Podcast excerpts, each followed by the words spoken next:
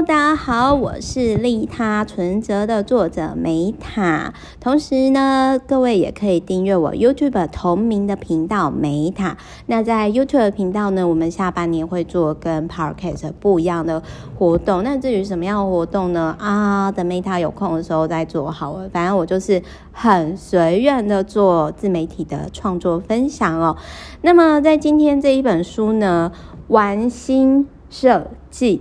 我必须要讲，就是 so amazing。一句话来说的话，我觉得这一本书的作者威凡呢，他就是 Meta，其实在其他本常常讲的，我很喜欢的书籍类型，就是呢，作者分享自己的实战经验以及作品。然后呢，我觉得真正的专家、真正的大师呢，在这个领域的行家呢，是他可以讲的，他不卖弄术语，但是他可以讲得很浅显，连门外汉。像 Meta，我就是完全没有设计跟美感背景的人都听得懂。那其实我觉得这就是一本好书。然后呢，真正的专家呢，他其实会讲到连一个小朋友。baby，然后就是新手村的人都听得懂，所以如果你今天呢是跟设计领域相关的朋友，我非常甚至是我觉得软体设计师，我觉得都很软呃前端啦，说错了不好意思，前端设计师，我觉得都很适合这一本书哦。就是，然后我也必须要讲，就是说，因为我我每年都会接到超过一百家以上的出版社的公关书籍。然后每年就好几百本书，然后，但是我必须要讲，就是说这一本书真的是少数，我从头到尾我真的看完，而且我我就标了很多 mark，然后甚至我就马上呢跟。我一些设计师的 VVIP 就是我的客户，自己开公司的老板分享说，这一本书你们一定要去看。好，那我现在开始讲喽。我觉得这个作者违反，他连推荐序找的人，就是形容他都非常到位。比如说，他找到很厉害的，就是五月天啊，就是大家很爱的五月天阿信啊，一开始就提到说，世界就是我们的游乐场，就是他就提到说，微凡就是那一种很像马克吐温那一种人，就是说，哦，这个太好玩了，我不想分给别人玩。就是他的意思是说，微凡是不会去做这种事情，但是他就是会表现出来，他在做的事情呢，常常都是说，哦，这个怎么那么好玩？我们大家也可以一起来玩，甚至我们大家一起越玩越开心，越快乐。那就是呢，我另外讲一下，就是他还有就是他找的那个，就是方序中啊写的那个推荐序也是哦，就是说。嗯，这边他就有提到说呢，我们心里都住着一个小孩子，然后要一直永远的玩下去啊，我也觉得很喜欢这个部分。然后还有就是，他也有找叶秉成教授呢，讲说人生最重要的动力啊，就是要玩。那为什么我对于他一开始这样讲了这一段啊，我真的非常感同身受呢？就是因为我觉得我的童年跟威凡是应该是不一样的人啊。哎，我觉得搞不好他年纪还比我小诶，可能是一个。就是我觉得我在想他会不会是八零后？哎，不好意思，因为我真的是因为出版社才认识这个作者哦。然后，但是我真的是很喜欢这个作者的文字，以及我我真的很喜欢他的人生以及价值观。好，那我先讲一下，就是说他有提到说呢。威凡他就有提到说，我们都是爱玩的人。那我我先讲一下，就是说我我觉得就是威凡呢，他其实跟我童年应该是不一样。为什么我会对于玩很重要这件事情，就是因为来自于我的童年跟我的原生家庭。那之前就是啊，前几集 Podcast 大家已经听过嘛，就是我也不想再，我其实也不想再赘述了。但是简单的来讲，就是说。我相信，相较于威凡来说的话，我就是一个比较没有童年的人。因为我十到二十岁的时候，我就是帮助我爸妈照顾巴金森氏症跟阿兹海默症，就有长照经验。就我阿嬷后来就是六十岁跟我爷爷离婚之后，然后就自己在乡下买一甲地盖佛寺嘛，然后后来他又必须要我们长照的。这个经验，然后呢，就是我其实就有提到说呢，我其实就有提到说，他其实就有提到，嗯，为什么我会特别提到这一段？是因为我小时候，我爸妈也不是故意的，但是我就会觉得说，哎，我好像特别必须要做某一些事情，然后我才值得被爱。所以我我其实小时候一直很认真、很努力的去想要，就是说完成作业，然后就是想要，就是说呃，比如说全校前三名，就是我我童年就是玩太少了，就是像其实我个人是觉得说哦，像如果说小的时候成长背景跟我类似，就是说想要成为好学生、优秀的学生，或者是就是。呃，就是要很努力、很努力达成什么目标，然后才觉得说爸妈才会爱我们的人。跟相较于像微凡，或者是说像我男朋友，其实也是小时候就是都玩到疯的那种人。然后最讨厌的是他们成绩都还不错，真是气死我。然后就是，所以我的意思是说。嗯，通常这类型的人长大之后都是比较安全型依附的人。什么叫安全型依附的人？以心理学上来说，这类型的人成年以后，多数会获得比较高的社会地位或者是收入，因为他们的情绪很稳定。那其实，在就是 Meta 老朋友就知道说，在我自我疗愈跟家人和解之前。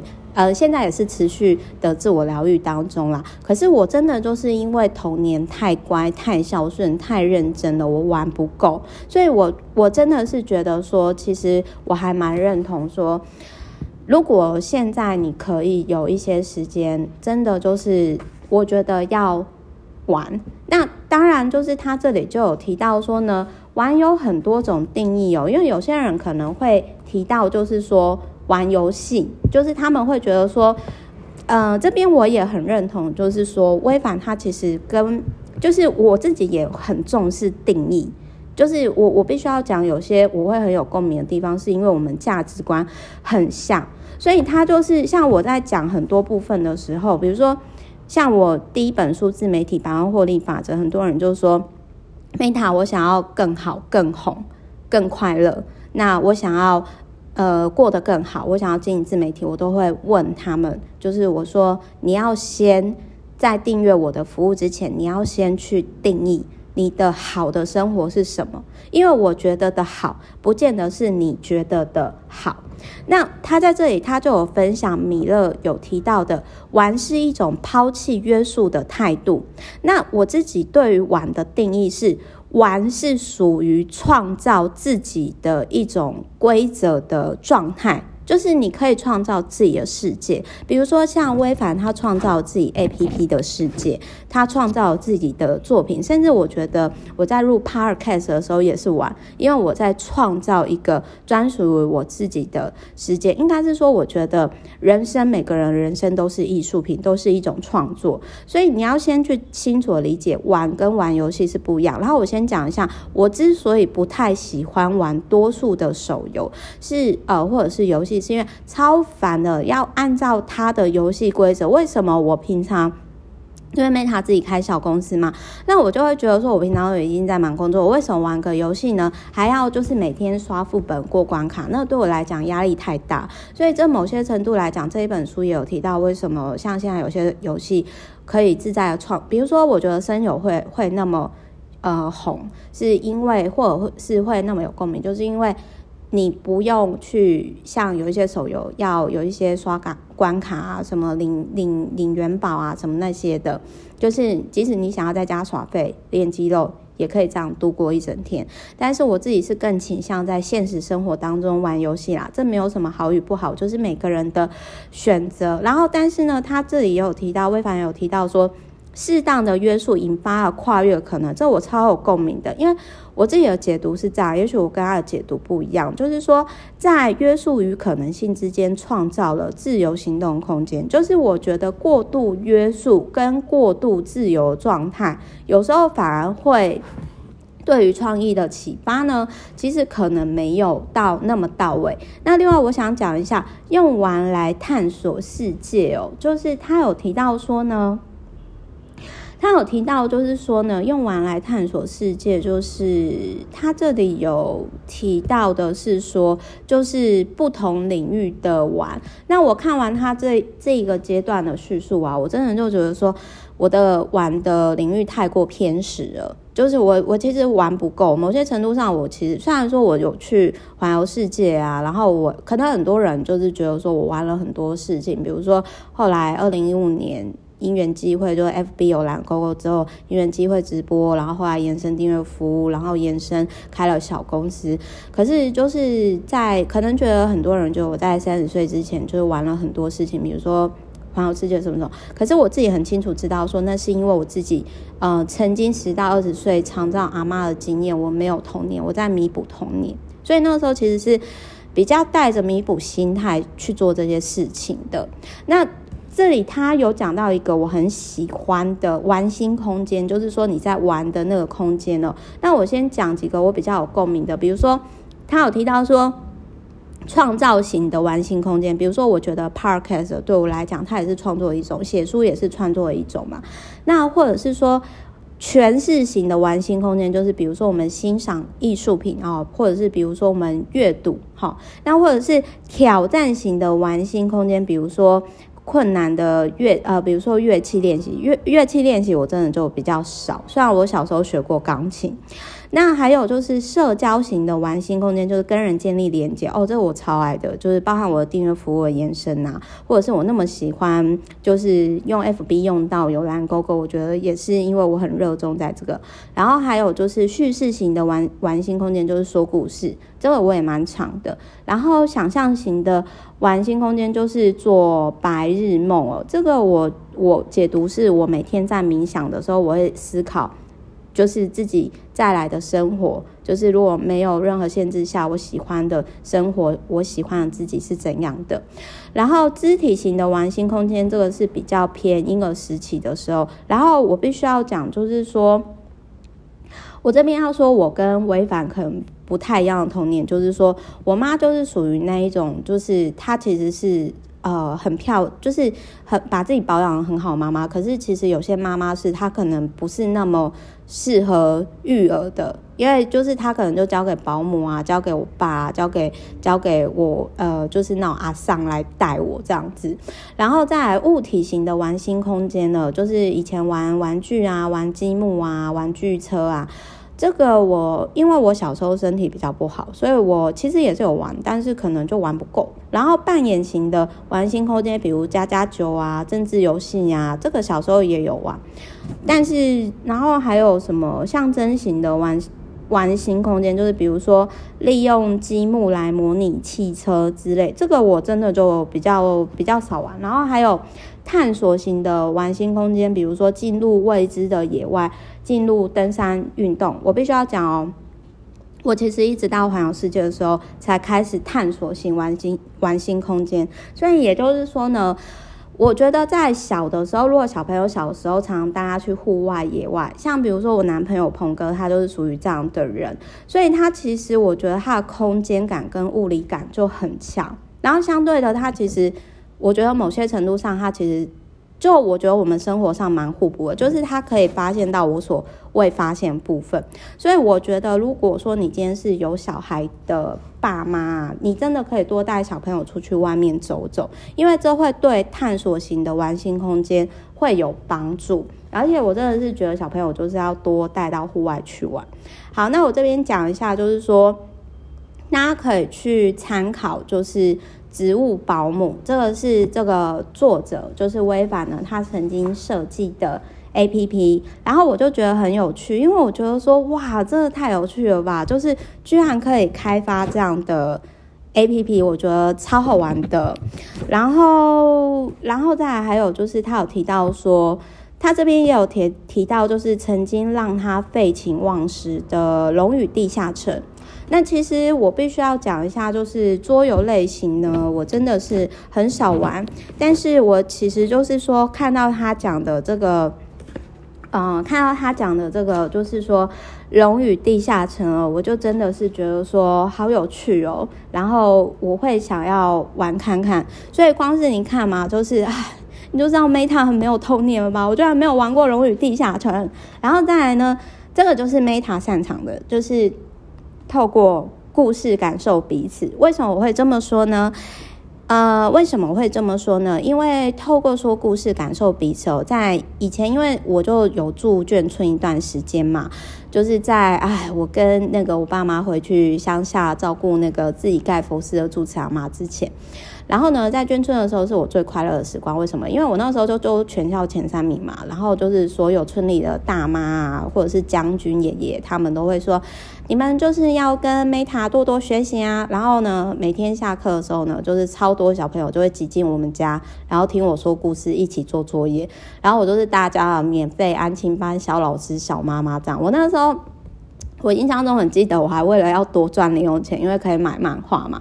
然后，所以我很小的时候，哦，如果我要说我真的自己开始打工童工的历程，我应该六岁的时候，我那个时候甚至帮隔壁的大妈啊，就是带那个小 baby 婴儿。哎，所以各位有没有真的觉得我小时候真的是很阿信？有没有？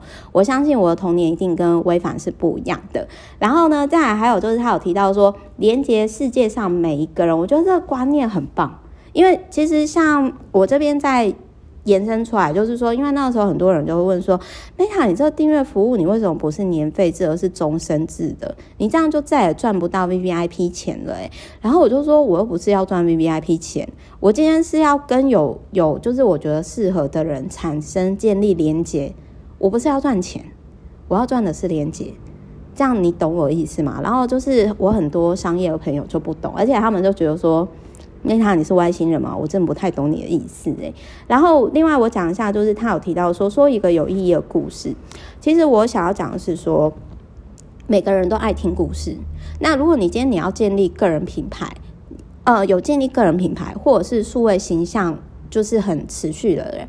他们都会说一个有使命感故事，他们可以很清楚明白的讲他现在为什么做这件事，他是带有使命感去做这件事情的。而我在微凡的书里面，我也看得到他是很真实的去分享他的故事，而且他很清楚的表达出来他的使命。所以，如果你今天要建立个人品牌，我觉得最重要是你的使命感。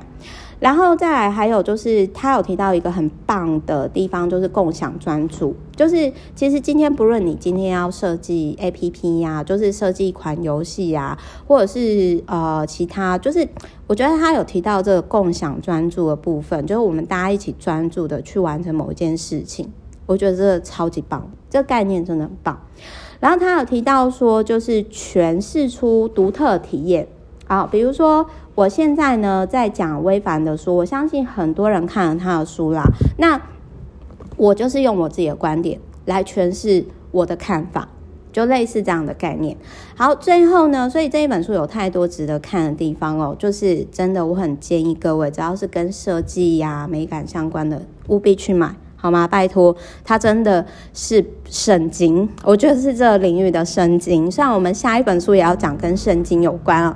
然后我这边想讲一下，就是说，如果你真的觉得玩很重要，你可以，它这里我觉得这本书还有一本一个很棒的地方，就是它很像就是研究所在写硕士论文的时候，它会注明出处。事实上，我觉得好书呢都应该要有这样。那我自己其实我。第二本书利他存折，第一本书也是啊，我都很想要做到像这种程度。可是我的，哎、欸，就是我的编辑都打枪我，哎，可能是因为我比较没有啊，不知道，我觉得可能是我的问题吧。我现在我第三本书，因为我现在在写第三本书，我今年签到第五本，所以我想说第三本书我试试看看能不能就是补充文献。好，然后我这边讲一下哦，就是说。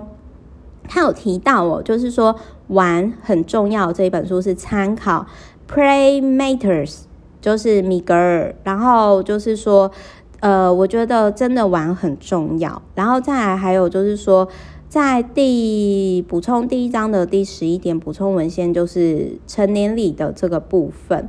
然后他有提到说，贵族或者是古代的帝王哦。甚至十五岁就成年礼，那我这边就跟各位分享一下，就是我爸，我那时候为什么会去环游世界，就是因为我想要用我自己的钱，用我自己的方式送给我自己成年礼，我不要接受别人给我礼物，因为之前我爸，送我成年礼的礼物都很强，就是就是他就会觉得说啊，baby，这明明是很贵很棒的礼物，你为什么不爱？我就说。爸爸大学谁会戴金表啊？你是希望我手被剁掉是不是？反正就我跟我爸的相处就之后再说，因为我爸他就是国小的时候送我成年礼，国中的时候又送我那个一次礼物，然后高中的时候又送一次，大学又送一次，但是没有一次是我满意的，就是。这个有机会我再我再说这样子，然后呢，还有一个就是第一章的第十三点很有趣的是，他说研究有发现，如果你不让猫玩，它会补充猎物，但是它会失去社交能力。所以为什么有些人他什么都不会哦，可是他人缘很好，然后大家都会想要跟他买东西，跟他合作，然后跟他就是呃有互动，就是因为他会玩。其实我我我觉得很台湾那种很多人，我觉得都我我现在这样讲要得罪很多人，就是说我之前曾经有讲过一个概念，就是以前小的时候我妈在讲就是蟋蟀跟蚂蚁的故事的时候，我那个时候其实我很谢谢我我爸妈，特别是我妈，就是小时候都会跟我讲床边故事，然后我们就会交谈说。这个床边故事的哪个公主多瞎啊？什么什么什么之类的。然后讲到蚂蚁蟋蟀的时候，我不知道大家当初是想当蚂蚁还是蟋蟀。我那时候就跟我妈讲说，这些想法都太没有创意了。我想要当一个有品德的蟋蟀。什么叫有品德的蟋蟀呢？我就会说，我春天的时候呢，就会跟蚂蚁去谈冬天的打工交换住宿。也就是说呢，我春夏秋好好生活。而春夏秋是蚂蚁好好工作嘛，可是冬天到了，蚂蚁在蚁窝生活一定很无聊啊，他们不懂怎么好好生活，那没有关系，我就在冬天的时候，我用打工换宿，我吃他们的，用他们住他们，可是我分享我这几个月的游历，就是所以是这样子，所以我我觉得就是说，因为像其实我之前也有被我一些朋友亏说，哦，Meta。你你天呐，你这个就是超奇葩！你公司为什么可以莫名其妙活到现在？我觉得可能除了是诶利他的阴德值还是福报值比较高之外，我觉得更重要的应该是就是呃，我觉得可能就是说很多，当然当然也有不喜欢我的人，但是至少跟我合作的人多数状况，因为我都会替对方着想，然后甚至我都会想说，就是呃双方是舒服的状态。所以就是说，我觉得延伸回来就是说，玩很很重要吗？玩超重要的。那这边的玩是创造自己的规则，而不是按照别人游戏框架想规则。所以可能因为我从小就是处于这样的成长背景，就是我也很谢谢我爸妈，所以我是真的很谢谢他们，就是可以让我自由的创造自己的规则。虽然我没有童年了，好吧，没有，我我这边再回来。他还有提到，就是说，哦，就是小朋友四到六岁的时候会开始跟其他小孩子一起玩，然后六岁到八岁的时候呢，孩子们会开始分享自己的玩具。可是我这边要讲，我我小时候我就发现到说，其实我不太重视物质的东西。就是各位知道吗？就是我刚刚前面有讲，就是眷村的小朋友会来听我讲故事，所以我不是分享玩具。我发现我从小就很喜欢分享故事。然后再来呢，他有提到说呢，为什么一些竞争性的游戏呀，会让男生就是会让很多人喜欢玩，是因为我们成年的社会呢，真实的世界都教我们要温良恭俭让，可是，在那个状态里，我们可以毫无顾忌的竞争，放下自我，放飞自我，蹦迪，所以就是这样子。所以，如果你现在没有动力的话，其实工作先好玩。那就是其实很多很多人哦，就是会失去。其实我觉得微凡就是他保有孩童的创造力跟好奇心，我们每个人都有，但是可能是在体制下工作下被消耗殆尽了。所以我希望各位，就是我我觉得你的内在小孩子如果玩不够的话，拜托去买这本书。然后翻开来看看，你一定会有相较于 Meta，你应该会有新启发。那也欢迎你跟我或者是这个作者去交流。然后呢，你有兴趣的话，我最后再讲一下，就是它的记账程式。跟 Walker 就是走路，走路也可以用 APP，因为 Meta 是很喜欢健走的人，所以我就看到就觉得，哦天呐，我真的好爱他哦，就是所以记账，而且我也是天天记账的人，所以我那时候就觉得说，哇塞，这本书感觉就是很像相见恨晚的老朋友一样。记账城市 Walker 跟植物保姆，然后就是他这里有提到说，乐趣可以让生活跟工作更美好。就是有趣，反正就是说有趣的设计呢，不仅可以让人更好玩，然后可以改善生活体验。然后呢，这本书它真的可以让你活得更有乐趣，让世界更好玩，更加迷人。那我最后这一句下个 ending，我刚刚不是前面一开头的时候我说，有些人呢，就是真正厉害的人呢，是他可以真正厉害的人是他可以把很专业的事情，他不用术语讲到像我这种麻瓜小麻瓜都懂。我最后一句要下一个 ending 是，我相信世界上有些人就像小天使一样，他是带着礼物来送给世界的，而微凡就是其中的一位。好，那我是 Meta，我真的好喜欢这本书哦。然后呢，就是也希望说呢，你看这本书之后可以跟我交流，或者是跟作者交流。哎，我不知道作者有没有空啊。但是总而言之呢，就是呢，希望这一本书可以成为你今天生命当中的祝福哦。我是 Meta，我们下一集见，拜拜。